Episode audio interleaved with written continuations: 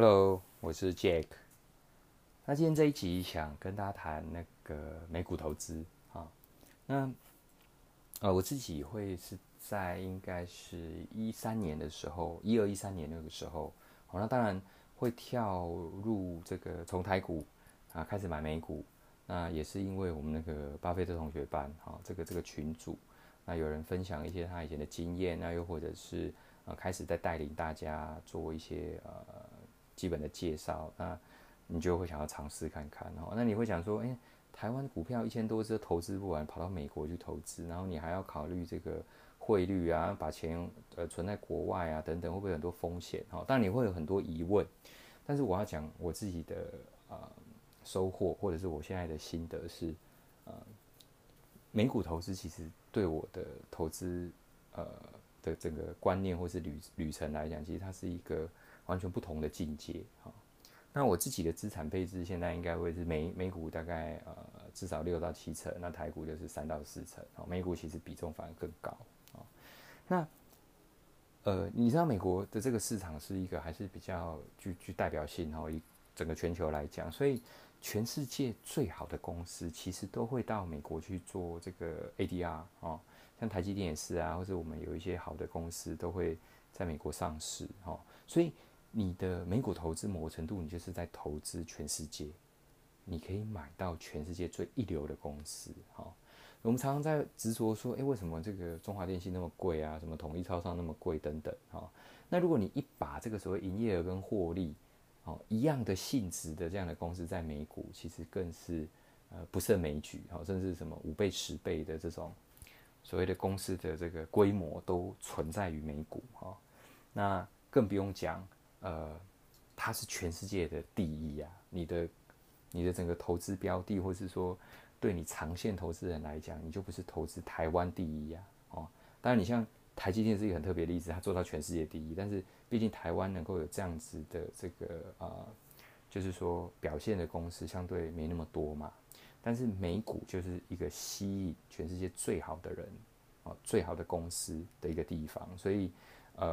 你在那边可以买到全世界最龙头的这个各个领域哦，最龙头的公司哦。那还有一些好处哦，就是我自己本身不做外汇的投资嘛，但是它可以平衡我的资产，特别在外币的部分哦。因为你也知道，我们在台股就单纯买这个台币嘛，那你前期美股你要把你的钱换成美金，好，那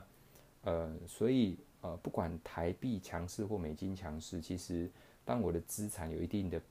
比例配置在美金或是台币的时候，其实我没有期待要在这个外汇上赚到钱，但是至少我锁住一定的这个风险。反正不管谁强势或是谁涨谁跌，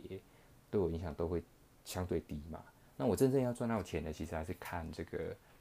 投资股票市场或是投资这家公司长期所带给我的这个投资的效益哦。所以它有一点点可以控管我这个所谓的资产这个货币价值哦的一个好处哦。那再来就是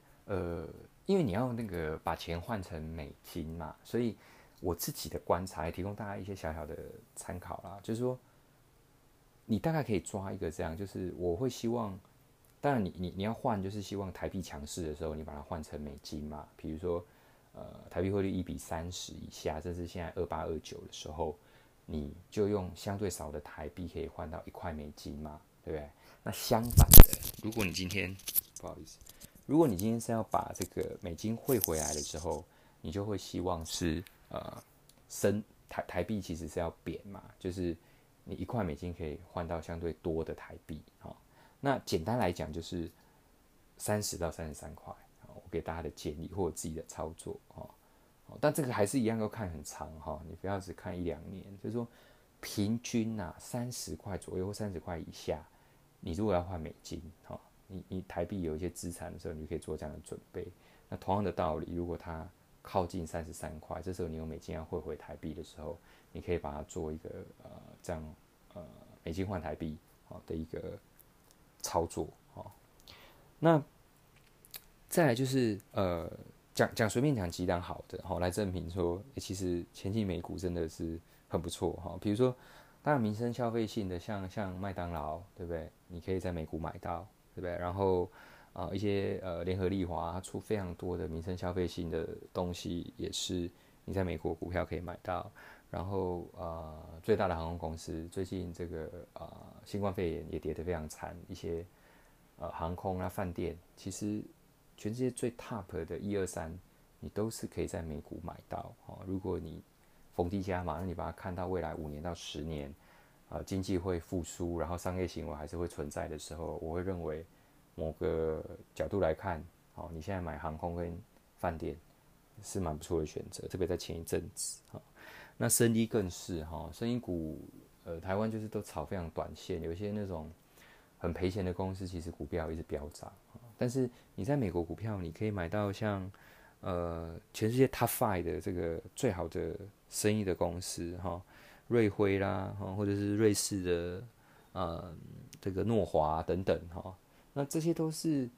你在美国可以买到哈。那你可以发现有一些公司不一定是美国当地的公司哈，那我刚刚有讲哈，全世界的公司你都可以买哈。那实物面是这样哈，我自己有就是说，到底你要透过什么券商哈，那一样哈，你自己 Google 会找到很多资讯。那我很简单讲一下我自己的经验。那我有用过 Firstrade 啊、E*TRADE 啦，或者是这个嘉信，好，那这个也都是大家分享，那我就照着去做，好，那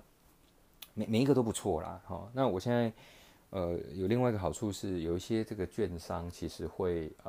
提供那个所谓的那个类似 debit 卡、金融卡，哦，所以你以嘉信来讲，它每个月你在台湾其实有一个$500，每天呐，啊，哦，不好意思讲错，每天你可以提500块，哦，大概1万多块台币，哦，当然你如果资金部位非常大，你不可能每天提500块把它提完嘛，哦，那其实他要把钱汇回来，我是还没汇过，但是看大家操作其实相对简单，哦，你可能打一些电话确认一下，其实就可以做这个动作，哦，那额外对我来讲，因为我很爱旅游，这个卡哈，这个 debit 卡我用过几次，在美国、日本跟韩国，就是我出差的时候呢，把这个卡带着，在当地的这个 ATM， 它就可以领当地的现钞。好，那一样可能还是有500块的限制啊。好，可是你每天可以领个1万块，应该是够了哈。所以我现在出国都不太换很多这个外币，都直接带这张卡，然后就当地领。那我实际实测这几次，它的汇率也都比信用卡好。有时候你海外刷卡回来，你会看那个汇率嘛？那它这个卡，第一个方便嘛，你不用换外汇带在身上，就带一张卡，然后汇率又有一些优惠。最重要的重点，它不用手续费。所以就是你前期美股，然后有一些这个券商，然后有这个 debit 卡，我觉得都还蛮不错的哈。那最后一个问题是说，我今天把钱丢到海外去，有没有什么风险？那我自己也会有这样的担心啊，不过一直想说，更多人的资产是我的10倍、100倍，大家都在这样做的哈。而且，我要讲的是，你当然不要去，就是透过这些比较中小型或者根本没听过的这个券商。那我刚刚讲的这个 Firstrade、E*TRADE 或嘉信，都有一定的这个所谓的市场的规模，特别是像嘉信，也是有上市公司，当然它就会符合一些基本的规范嘛，哦，那你可以从这样比较有一些这个信誉好的证券公司去做开户，哦，当然还有一些小的啦，就是说像嘉信可能有限这个$5万，还是一些所谓的这个最低入门的门槛。那 Firstrade 没有嘛，所以如果一开始资金比较小，你可以从Firstrade 考虑，好，哦，那对，所以这个大概是我美股的一个很快速的一个经验分享。那我会认为对长线投资人来讲，在美股其实是一个更好去发挥的一个地方。特别我之后会讲一个，就是到底我们要集中持股还是分散持股？因为美国公司的股票实在是太多到我讲的是好公司哈，买不完，所以你非常容易在美股创造你自己的基金组合。好，如果你有听我这个所谓基金到底要不要买？交给人家投资，你倒不如自己来做嘛。那它非常适合，哦，你会一路不断的买，那非常不小心就买超过50档、100档，